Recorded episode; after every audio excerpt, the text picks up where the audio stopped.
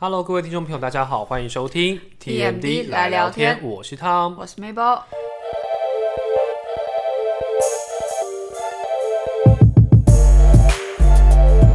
来到了这个礼拜，其实我们前面有跟大家分析过了金球奖当时得奖名单跟争议性，对，然后奖季持续的推延，所以今天呢，我们要跟大家分享的是奥斯卡入围名单。当啦，一年一度的奥斯卡又来了，你有没有觉得时间真的过得很快？太快了。对，因为每一年的年初，真的就是奥斯卡美国好莱坞的颁奖季，奥斯卡永远都是大家最瞩目的一个焦点。盛大的宴会。没，错，而且今年来到第九十四届，天哪，而且算是疫情过后，因为美国现在疫情好像比较缓和。对稍微缓和一点点，毕竟大家可能都打了三剂疫苗，所以一些盛大的颁奖典礼活动都如期举行。嗯那奥斯卡今年也会，呃，因为去年他们有算是虽缩小规模，可是今年他们要重新回归到他们的大本营，就是杜比剧院举办了盛大的奥颁奖典礼，所以今年的入围名单也是大家在疫情期间上映的片子，大家都各方看好的。不过，其实奥斯卡今年也传递了一个蛮特别的讯息，就是往常我们都是看到在院线上映的佳作，对但今年入围的很多片子都是只有在线上播映，包含像 Netflix、Apple TV，他们都有片子入围奥斯卡最佳影片。是今年才有这项其实之前，之前就有，但因为可能疫情关系，所以今年的片子特别多，因为可能电影院就是没办法真的进戏院去观赏，对，所以导致说大家都在家用。对，大家在家用 Netflix 看。不过仍然也有像是荧幕上面的大卖的片子入围奥斯卡，像是《沙丘》、还有零零《七，零零七》还有《蜘蛛人无家日》这些片子，都是在票房大卖，然后仍然有角逐奥斯卡的机会。亮眼成绩。没错，那今年呢，我们就要跟大家分享一下今年奥斯卡的入围名单有哪一些。因为呢，我本身目前八部入围最佳影片，我已经看了大概五部了，我好像剩三部没看而已。那你有准备来请拍手要去看吗？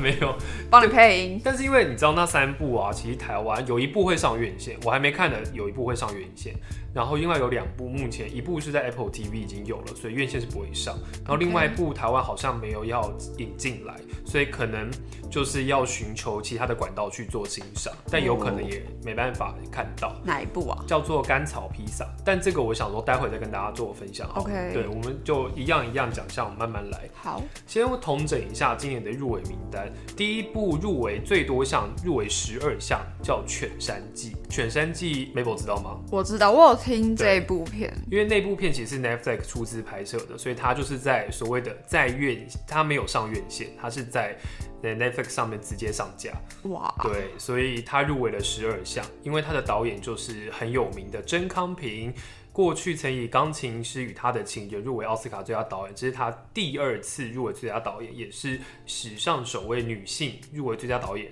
两次的人。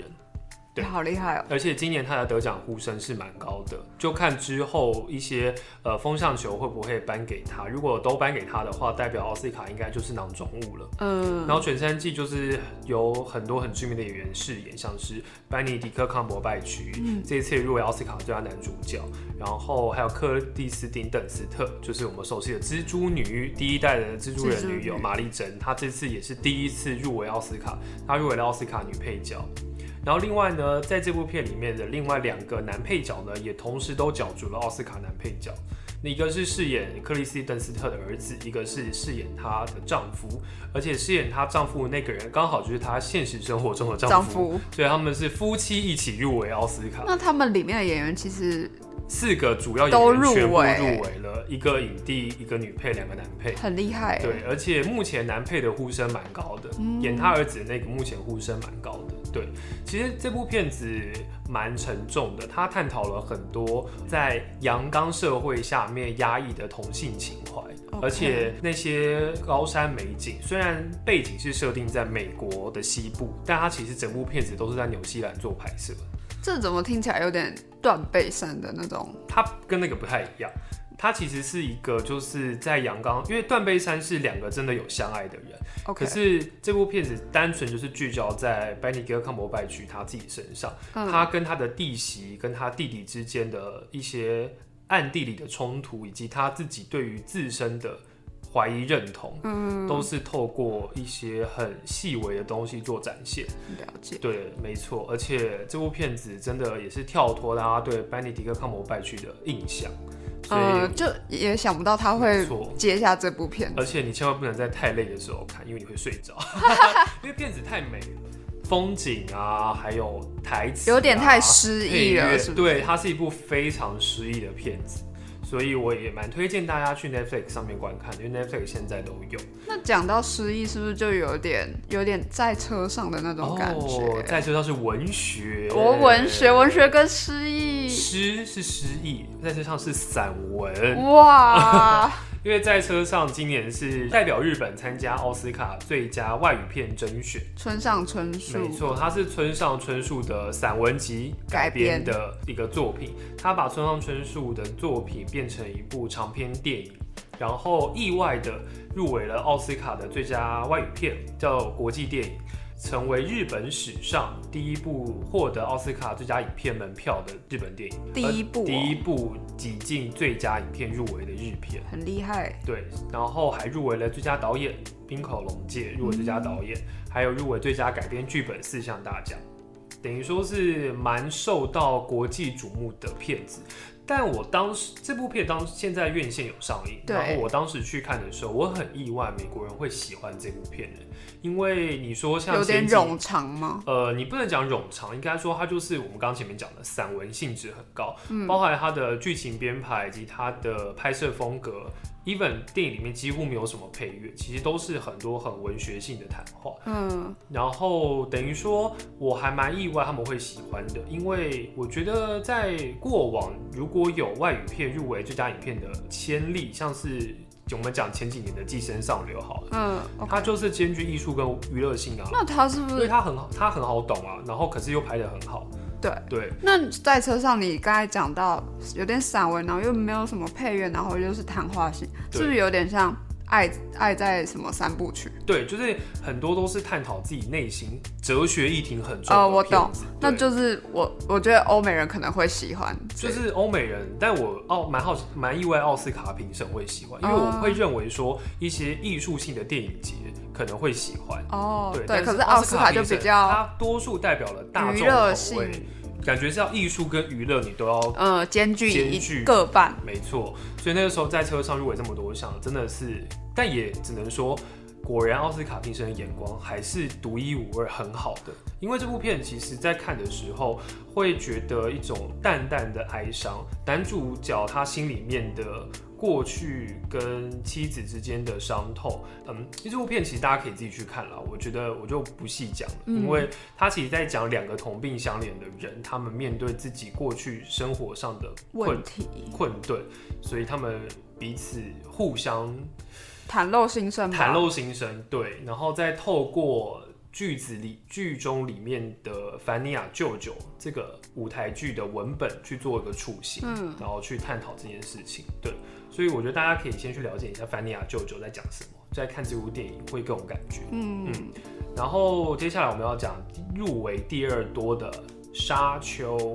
沙丘去年最卖座的，对，《沙丘》入围了十项，包含最佳影片以及最佳改编剧本，然后还有很多技术奖项，嗯包含我们之前第五集做配乐的时候，我们不是预测，Hans Hans Zimmer，Zimmer 可能会得，对不对？。对，我跟你讲，他几率真的很高哦，我觉得我们会神预测哦。他真的是，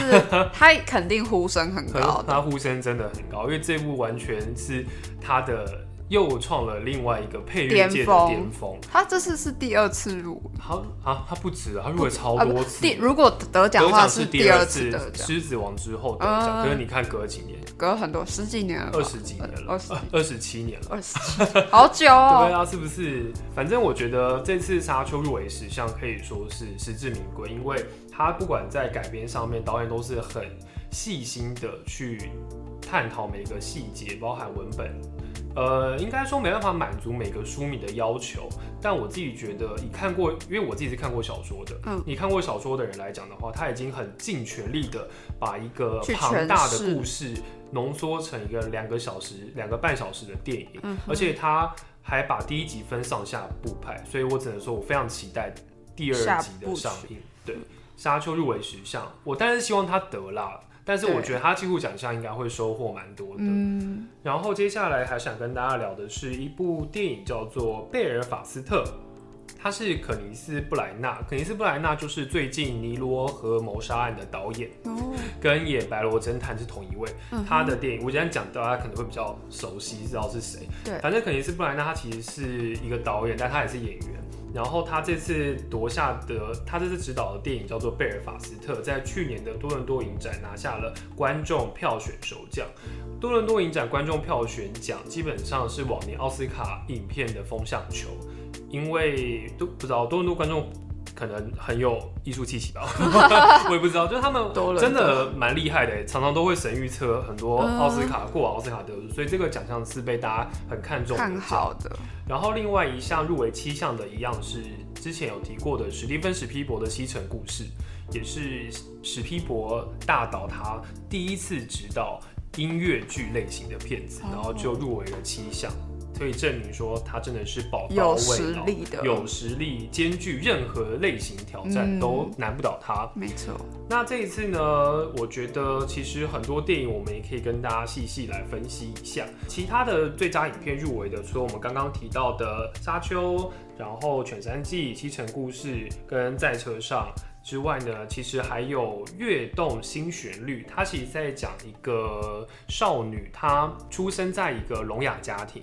然后全家里面只有她能说能听，可是她的爸爸妈妈、弟弟都不能，就是都是聋哑人士啊。嗯，对，等于说她在这个家庭里面，她背负着她心里的压力，以及她希望能够，对她的梦想是唱歌，可是他们家里面的人却不知道、听不见她在唱什么，嗯，然后面对家里面的可能稍微的不谅解，又要面对同才之间可能觉得他身处在一个特别的家庭的那种，你知道，就是青少年的关系很紧张，所以那个状态下面，他要怎么样去找寻、追寻自己的梦想？对，这部片子蛮感人的，所以我也蛮推荐大家可以去欣赏。然后千万别抬头，就是去年 Netflix 很红的一部很片，红的一部片，就大卡斯大集结，然后完全在讽刺 现在政府，讽刺的很彻底耶。所以这部片我觉得不用多介绍，大家应该都知道。然后还有《王者理查》，也是我最近看，觉得是近年来少数看运动型电影蛮有心得的。嗯，他在讲说大小威廉斯网球名将大小威廉斯他们的爸爸怎么培育他们成为网球名将的一个故事。因为过往我们看运动传记片，很常是造神，你有没有觉得？就是可能觉就是把一个教练或一个运动员讲得很伟大、很神，对，然后就是有高潮迭起，最后就是一定是一个大胜利、大反转。就是他成功了，没错，可是这部片不一样，因为《王者理查》毕竟是改编自真实故事，他是在讲理查威廉斯，就是大小威廉斯爸爸的故事。嗯我们都知道大小威廉斯后来已经变成网球名将嘛，就是全球，但他们怎么成为网球名将这件事情，真的要从他爸爸怎么教育他们说起。他的教育观念其实真的是蛮另类的，而且他当然是有他的权威性，但同时他也给予女儿该有的童年成长跟爱。嗯可是他并没有一味的说他爸爸很伟大很厉害，他也呈现了他爸爸会犯错的一面，会不通人情、不近人情，然后最后可能女儿也对他爸爸有一些怨言。嗯但相对的，他也懂得自我反省，而不是一意孤行这样子。了解，所以等于说，他其实是在讲述一段心路历程中，他蛮客观的去把整个生平去讲出来。就是有点像是在训练他小孩的同时，他们也都有互相彼此自我检讨。对，互相彼此自我对一检讨段路程没错。所以我觉得《王者理财》是大家推荐给大家看的，而且是威尔史密斯演的哦。然后另外一部片叫做《甘草披萨》，他在讲一个姐弟恋的故事，但是这个姐弟恋又刚好背景是放在七零年代。所以这个故事其实就也是蛮特别的，我觉得大家有空也可以去看一下。夜路另外一部《极乐魔戴托罗》恐怖大岛之岛的夜路，网罗了布莱德利·库珀啊、鲁尼·马拉跟凯特·布兰奇几个很有名的影帝后来一起饰演，改编自四零年代曾经上映过的片子。所以我觉得这一部的话，它的童话暗黑风格其实是有呈现出来的。但我自己觉得，我对这部片子，我觉得入围最佳影片是有一点点过誉了。我当时的心得是这样。你有看这一部吗？有，因为我觉得它有点虎头蛇尾。对，哦就是我觉得它前面铺陈的很长，但是它的转折的部分，它其实没有交代的很清楚。然后尾巴又收的，嗯，尾巴收的很仓促，嗯哼，只能这样讲。所以这部片子其实我还是推荐大家去看，但是你先不要把它想的是真的很或许每个人有不同的对，或许每人有不。同的见解。不过我觉得也可以先了解一下四零年代的版本在讲什么，嗯或许我会更了解说这部片子所呈现的样子。对，那刚刚介绍完了就是今年的十部奥斯卡最佳影片入围，我们接下来要一个个看我们的最佳男主角跟最佳女主角入围了。那这一次呢，刚刚提到了班尼迪克·康伯拜区。以《犬山记》入围，还有威尔史密斯的《王者理财》有入围，而且他这次呼声超级高，因为就在前几天的演员工会奖，威尔史密斯成功拿下影帝。通常这样子，他基本上离奥斯卡的路应该是大致算是稳了。嗯哼，因为他除了拿下演员工会奖影帝之外，他在之前的金球奖也成功拿下影帝。然后丹佐华盛顿他这次是以马克白入围，还有安德鲁加菲尔德以倒数时刻。那我们都知道他演蜘蛛人三的时候都是一直在说谎嘛，大家都觉得应该颁给他一座奥斯卡影帝。可是我真的觉得倒数时刻他这部真的是难得的佳作，而且他唱作俱佳。我自己是私心希望他得了，但目前看来盛世是放在威尔史密斯身上。哈维尔巴登他是西班牙的影帝，他这次以成为里卡多之路的这个角色入围了奥斯卡最佳男主角，这也是他第三次入围了。不过他过去已经拿过最佳男配角了，所以这次可能或许也是陪榜成分居多。嗯，那最佳女主角部分呢？我们先讲到奥利维亚·科尔曼，她以《失去的女儿》再一次入围，这是她第三次入围了。然后她在《争宠》拿过一次奥斯卡以后，这一次呼声不算低，但因为今年的女主角的赛况太不确定、太激烈了。太激烈，所以这一次她也是需要在更多时间去观察的一个角色。然后潘尼洛普克鲁兹过去也是奥斯卡女配角得主，她这次以阿莫多瓦的《平行母亲》入围了女主角，也是她第二次以西班牙语发音电影入围。那她这一次呢饰演的角色呢是她的小孩跟人家做调包，然后她的内心的转折。接下来尼可吉曼，他已经不用多讲，大家都知道他是谁。对然后他这是以成为里卡多之路，目前他的呼声不算低，因为他金球奖有拿下过影后。不过呢，接下来我就要讲的杰西卡·确斯坦，他在神圣电视台里面饰演 Tammy Faye，就是美国的一个福音传教电视台的创办者。然后他这部片里面你几乎认不出来他是谁，而且他演的真的超级好。他目前也在前几天的演员工会奖拿下了最佳女主角。因为目前奥斯卡的形势很混，因为目前女主角的形势很混沌，所以她拿下了演员工会女主角，等于说是几乎也可以觉得她离奥斯卡之路也不远了。嗯，所以可能就会危及到尼可基曼的表现。那克里斯汀·许都华，我们都知道的《暮光女》，她第一次拿到奥斯卡的门票也以史宾赛拿下。那这次就是饰演戴安娜王妃。以他内心，就是他整部片子都非常的压抑，非常的就是，哦，真的是觉得他把戴妃那个表现出诠释表现的出来，真的是用戴妃她真的演的很好，而且我觉得他的造型真的是差不多就是一模一样对，样。真的几乎是一模一样了。所以他这次在史宾赛里面真的是呈现了不一样的他，然后也被各大影评人看见。他其实已经拿了超多影评人协会奖，嗯只是有点可惜的是说他金球奖没拿到之外，他在英国奥斯卡跟演员工会奖都没有得到提名。所以大家其实原本以为奥斯卡可能他也没希望了，不过就她这次还是有这次还是入围围了。那踢掉谁？踢掉了 Lady Gaga，因为 Lady Gaga 这次在那个《孤寂豪门谋杀案》里面，其实表现的也非常好。应该说，她没有入围奥斯卡女主角，真的是超级大遗珠哎！因为她在金球奖、广播影评人协会、演员工会跟英国奥斯卡全部都入围，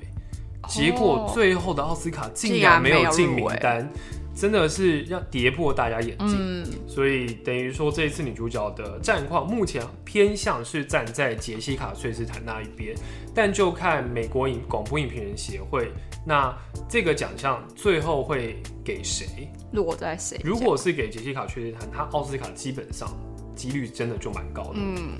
然后男配角部分，这次入围的有特洛伊·科苏尔、杰西·普莱蒙、寇蒂·史密麦菲、西朗·汉德跟 J.K. Simmons。那基本上呢，目前的战况来讲，寇蒂·史密麦菲《卷山记》饰演儿子的角色，他是一个就是表面上天真无邪，但内心却富含心机的一个小男生。他在这部片里面的角色是这个，目前他的呼声蛮高的。不过他演员工会的时候不小心败给了特洛伊科苏尔，他是演一个听障的爸爸，在《跃动新旋律》里面，所以我觉得这一次可能这两个也可蛮激烈的。激烈也会蛮被大家瞩目的。嗯然后呢，最佳女配角部分，哎，很意外，最佳女配角的部分入围的有安贞奴爱丽丝，她在《王者理查》饰演大小威廉斯的妈妈，然后她是一个在权威爸爸背后的平凡女性，但同样也有坚毅不忍的力量，所以她演的也很好。然后克里斯汀·邓斯特《犬山记》第一次入围女配角奖，然后杰西·巴克利，她是跟奥利维亚·科尔曼是饰演同一个角色，但她是饰演年轻版的她，她也把一个母亲的焦脆演得很细细动人。然后朱莉丹契就比较多讲了，英国国宝级影后，她这次以贝尔法斯特再一次入围。其实我蛮意外会提她的，因为贝尔法斯特的演员好多，但是竟然最后会选择朱莉丹契作为女配角入围。目前呼声最高的应该就笃定她了啦，艾丽亚丽安娜迪博斯这次以《西城故事》第一次提名，嗯呃，基本上我觉得奥斯卡女配角应该是她了。，OK，对，因为目前各大影评人协会跟各大大奖把都矛头指向都给他了，所以今年奥斯卡他拿到基本上几率应该是蛮高的。那分析完这几个项目之后，我也想跟大家提及一下，就是今年有好多部动画片也是入围的，像是呃我们看到的《米家大战》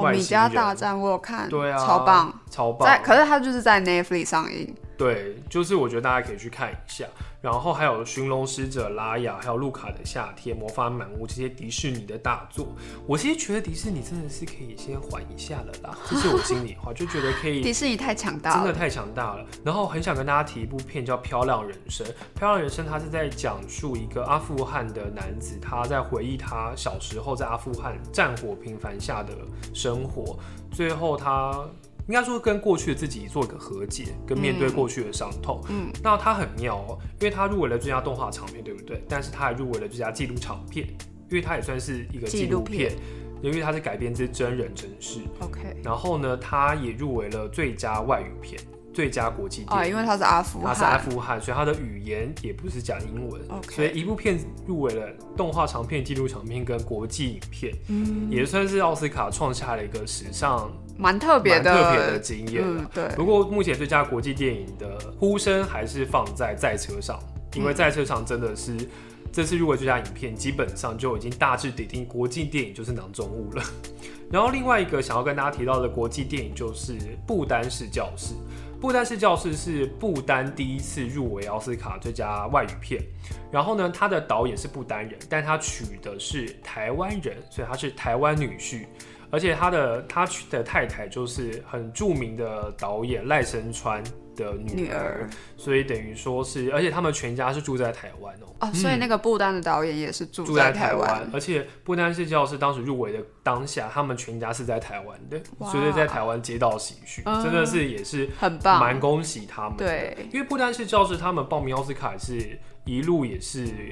蛮辛苦的，因为他们去年原本就可以报，但他们好像因为不丹没有成立电影委员会，所以说是不符合奥斯卡规定的，所以后来不丹为了他们就成立了电影委员会之后，他们今年成功递减，结果就入围了。很棒在哎，这么多优秀的作品里面成功入围，我觉得入围就是一件很不得了的事情的，不管有没有得奖。就是一个荣耀，就是一个荣耀了。对，那我觉得今年奥斯卡应该说是也是蛮贴近。